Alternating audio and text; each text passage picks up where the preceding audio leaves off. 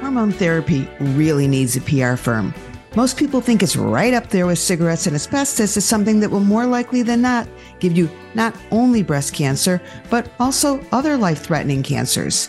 In this episode, I'm going to set the record straight and tell you the facts when it comes to using estrogen and your risk of getting ovarian cancer, uterine cancer, cervical cancer, and the three most common non gynecologic cancers breast, lung, and colorectal. And if you already have one of those kinds of cancers, I'm going to give you the latest data on when it's okay to take estrogen and when it's not okay to take estrogen. I'm Dr. Lauren Streicher, a gynecologist, best-selling author, and a nationally recognized menopause expert. When it comes to menopause, midlife, and what comes after, I'm betting you've not gotten a lot of information from your own doctor. If women are given good information, they'll make good choices. And I'm here to give you the inside information. I was sifting through questions that had come in, and there were three regarding the use of hormones and the association with cancer. And they came in within days of each other. The first was from Helen. My name is Helen, and my question is Is a woman who is in menopause or perimenopause more susceptible to some type of female cancer? If she was on the birth control during her 20s and 30s, in particular, a birth control that was higher in estrogen. Cindy's question was also about the relationship between hormones and cancer, but was specifically about postmenopause hormone therapy. I'm 56 years old and I've got a family history of breast, uterine, cervical, and ovarian cancers. I myself have not been diagnosed with any of those cancers. I've BRCA tested and I'm negative. I get annual mammograms, both digital and ultrasound. Questions for you. First, is it safe to use transdermal or vaginal systemic estrogen with a family history of so many cancers? And secondly, how about testosterone? Third question came by email. So I'm going to read it to you. Help. I'm 63 years old, have always been in excellent health, exercise daily, eat super healthy, rarely processed food. I have a BMI of 19. I was taking two milligrams of oral estradiol, 200 milligrams of progesterone, and a testosterone cream for seven years when I was diagnosed with endometrial cancer. I had a full hysterectomy in June and am now suffering from all the menopausal symptoms. Is it safe for me to take hormone therapy? The five oncologists I've spoken to, including Mayo Clinic, say I should not take anything. Please let me know your thoughts. So, three questions. Do hormones taken prior to menopause increase the risk of cancer? Does hormone therapy used during peri or postmenopause increase the risk of cancer? And finally, if you have cancer, is it safe to take estrogen to help with symptoms? Symptoms that are often a result of radiation, chemotherapy, or surgery to treat the cancer. Let's face it. Walk up to anyone on the street and ask if estrogen causes cancer. You'll get the equivalent of, uh, duh. Everyone knows that it does, but that's not true. And while the biggest misconception is that it causes breast cancer, lots of people think it causes many other kinds of cancer. In my survey of women who use cannabis for relief of menopause symptoms, one of the questions I ask is, why do you choose to use cannabis instead of estrogen?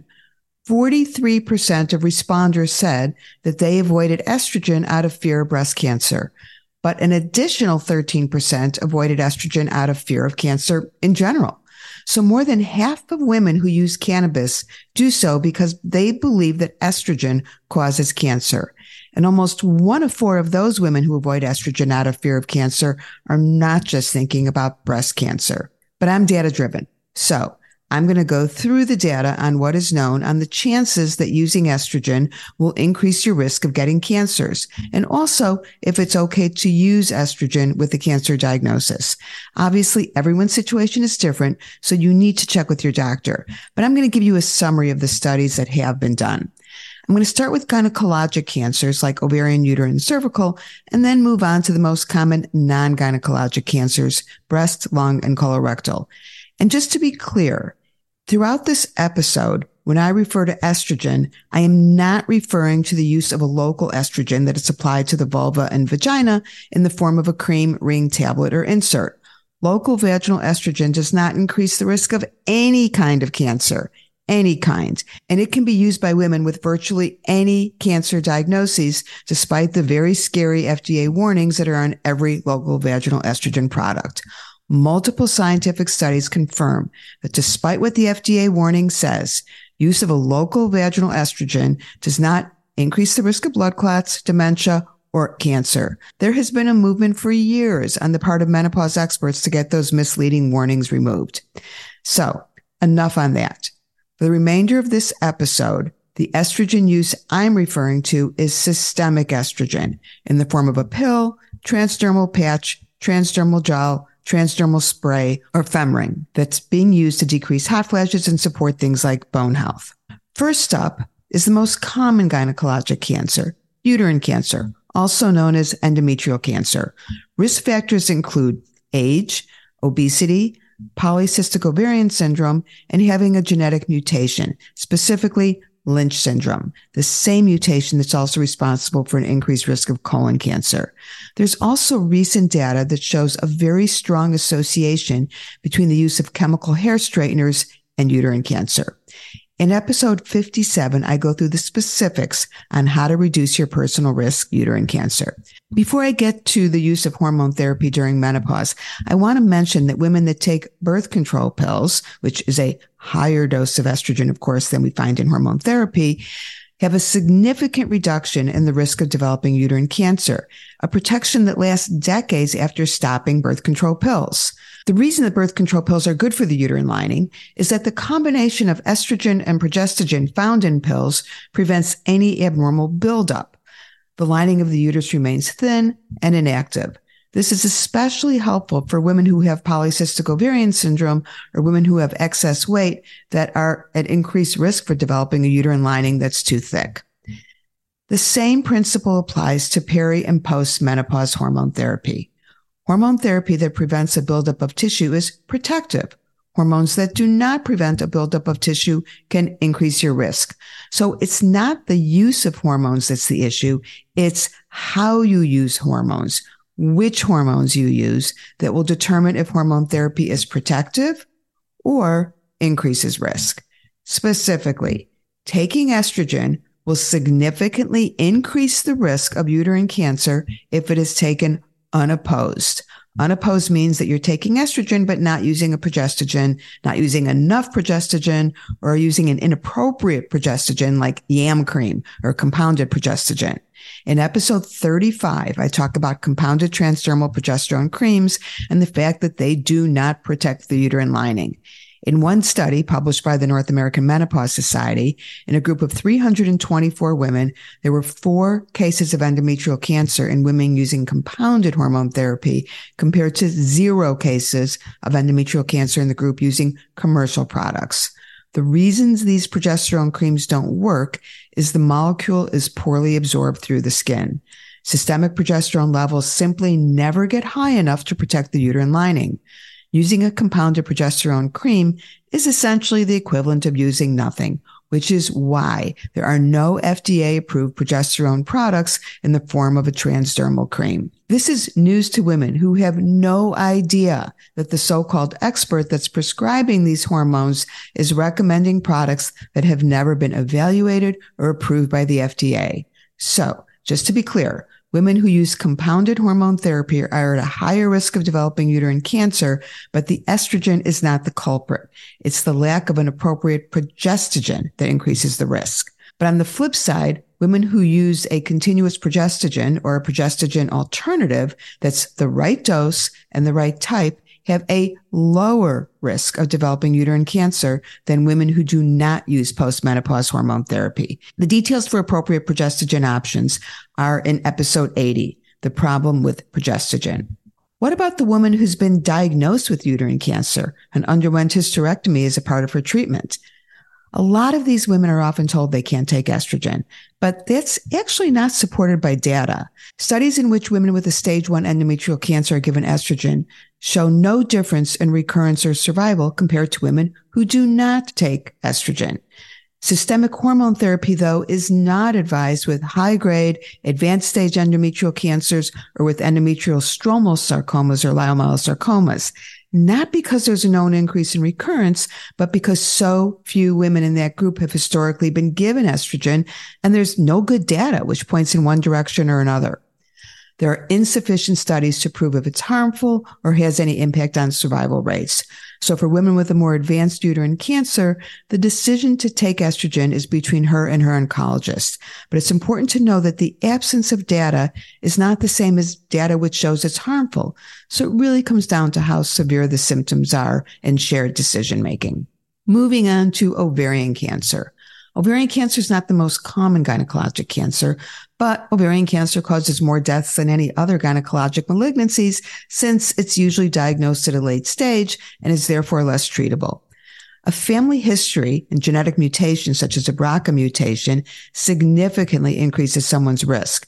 But most women who get ovarian cancer have no known family history. Age is a big factor, and over half of ovarian cancers occur in women who are over the age of 63 being overweight, having kids later in life or not at all are also known risk factors. Notice what's not on the list is the use of hormones. In fact, it's quite the opposite. Most women are surprised to learn that one of the biggest ways to reduce not just uterine cancer, but also ovarian cancer is by taking birth control pills. It's actually not news that taking birth control pills reduces the risk of both ovarian and uterine cancer. It's been known for years. What is new is how long that protection lasts. Because birth control pills have now been around for 60 years, it means there's now a huge number of women who took pills in their teens or 20s and they're now in their 60s and 70s. And there was a recently published study that followed over 250,000 women that had taken birth control pills. And 30 years after they stopped taking their pill, they still had a significantly lower risk of developing ovarian and uterine cancer than women who never took birth control. And you know how some doctors tell you that birth control pills should only be taken for a short time or need to be stopped by 35 or 40? Well, unless someone is a smoker, it's not true. In this study, while short-term use was beneficial, the longer women took pills, the better. But birth control pills, which put ovulation on hiatus and give your ovaries a little vacation, is not the same as menopausal hormone therapy. Hormone therapy is given to women whose ovaries are already on vacation, permanent vacation. While the data is straightforward when it comes to birth control pills, the data on postmenopause hormone therapy is slightly mixed. In one study, there was a very slight increased risk of ovarian cancer in women using hormone therapy. Other studies, such as the Women's Health Initiative, WHI, showed no increased risk. Overall, most experts agree that there is no compelling data that menopausal hormone therapy will increase ovarian cancer risk. One special group are women who have the highest increased risk of developing ovarian cancer, women with a BRCA mutation. This group often has ovaries removed at a very young age to prevent ovarian cancer and is suddenly thrust into an early surgical menopause. Well, there's good news on this one. Hormone therapy use in women with BRCA1 and BRCA2 genetic variants is not associated with an increased risk of developing ovarian cancer down the road. This is so important since women who go through menopause early not only have the most intense hot flashes, but are also at very significant risk of long-term impact on cardiovascular health and bone health. What about the woman who's living with an ovarian cancer diagnosis? Is it safe for her to take some estrogen? Well, yeah, it seems to be okay. A number of studies show that the use of hormone therapy after a diagnosis of epithelial ovarian cancer, the most common type of ovarian cancer, does not appear to affect recurrence risk or survival rates. At this time, the same does not hold true for women with hormone dependent ovarian cancers, such as granulosa cell tumors and serous carcinomas. Since those tumors are estrogen dependent, hormone therapy is not advised. When it comes to less common gynecologic cancers, such as vulvar cancer, vaginal cancer, and tubal cancer, there is no evidence to suggest that using estrogen therapy in any way increases the risk of getting those cancers or increases the risk of recurrence of cancer with continued use. Likewise, cervical cancer. These cancers are not estrogen dependent, and there is no reason to avoid taking hormone therapy. Moving on to non gynecologic cancers. You've heard me say it a million times. Estrogen receptors don't just live in reproductive organs. Estrogen receptors are in pretty much every tissue in the body. And that's why a lack of estrogen impacts your bones, brain, bladder, joints, etc. But while it's biologically plausible that estrogen will impact cancer risk in non-gynecologic organs, the presence of estrogen receptors does not automatically mean that there is an increased risk of developing cancer with the use of estrogen. So let's get into the specifics. The most common non-gynecologic cancers in women are breast cancer, lung cancer, and colon rectal cancer. Together, these three account for roughly 50% of cancer diagnoses in women. I'm going to start with lung cancer, the third most common cancer, but the leading cause of cancer death in the United States. Not breast, lung. Now, smoking is the number one risk factor. While most people don't even think about the connection between estrogen therapy and lung cancer, estrogen receptors have been identified in both healthy lung tissue and lung cancer tissue. However, good news the aggregate of several studies identify no consistent association between hormone therapy use and lung cancer risk. The consensus is that taking estrogen will not increase the likelihood of lung cancer in non-smokers. There is a possibility that in smokers, hormone therapy may increase their baseline risk, but the data is not solid. And in any case, Clearly, the most important thing is not to stop estrogen, but to stop smoking. If someone already has lung cancer, the use of estrogen will not influence the course of the disease. And the Menopause Society states there appears to be an overall neutral effect of hormone therapy on lung cancer incidence and survival. Second on the list is breast cancer. I've talked about this in a lot of other episodes, so I'm not going to go through it all here, other than to say estrogen therapy in women will reduce the risk of breast cancer by 18%. Estrogen and medroxyprogesterone together slightly increase the risk of breast cancer but estrogen with other progestogens, such as a micronized progesterone, does not impact the risk of breast cancer. The details and further explanation are in episode 31, The Truth About Hormone Therapy. Does it cause or does it prevent breast cancer? I also did a deep dive into using estrogen in women that already have a breast cancer diagnosis in episode 65, The Dilemma of Menopause and Breast Cancer with Dr. Corinne Menn, who's a breast cancer survivor and gynecologist who makes an excellent case that the notion that you can't take estrogen when you have breast cancer isn't a given and is not based on any solid scientific research. There's essentially no data on the impact of hormone therapy on recurrence or mortality. And in the absence of data, most women are universally told not to use estrogen with a breast cancer diagnosis. All right. Finally, colon rectal cancer. Colon rectal cancer is the third most common cancer in women and the third leading cause of cancer death. Risk factors include being sedentary, obesity, smoking, and most important, not getting screened. While there appears to be no benefit associated with past hormone therapy use, studies generally support a decreased risk of colon rectal cancer in current hormone therapy users compared with never users. And one theory of why women who currently are taking estrogen therapy are protected is that women who are getting prescriptions for hormones are more likely to be seeing a doctor than women who don't take hormones and therefore are more likely to get their colonoscopy. So it may not be the estrogen therapy per se that's protecting them, but the fact that they're in the system and getting routine medical screening. But it is interesting to note that estrogen reduces colon cancer cell growth in the lab. And yes, there are abundant estrogen receptors in the colon. In the Women's Health Initiative trials, use of estrogen plus progestogen was associated with a reduced risk of colon rectal cancer compared to the placebo group. So to return to the original questions, Helen, this is an easy one.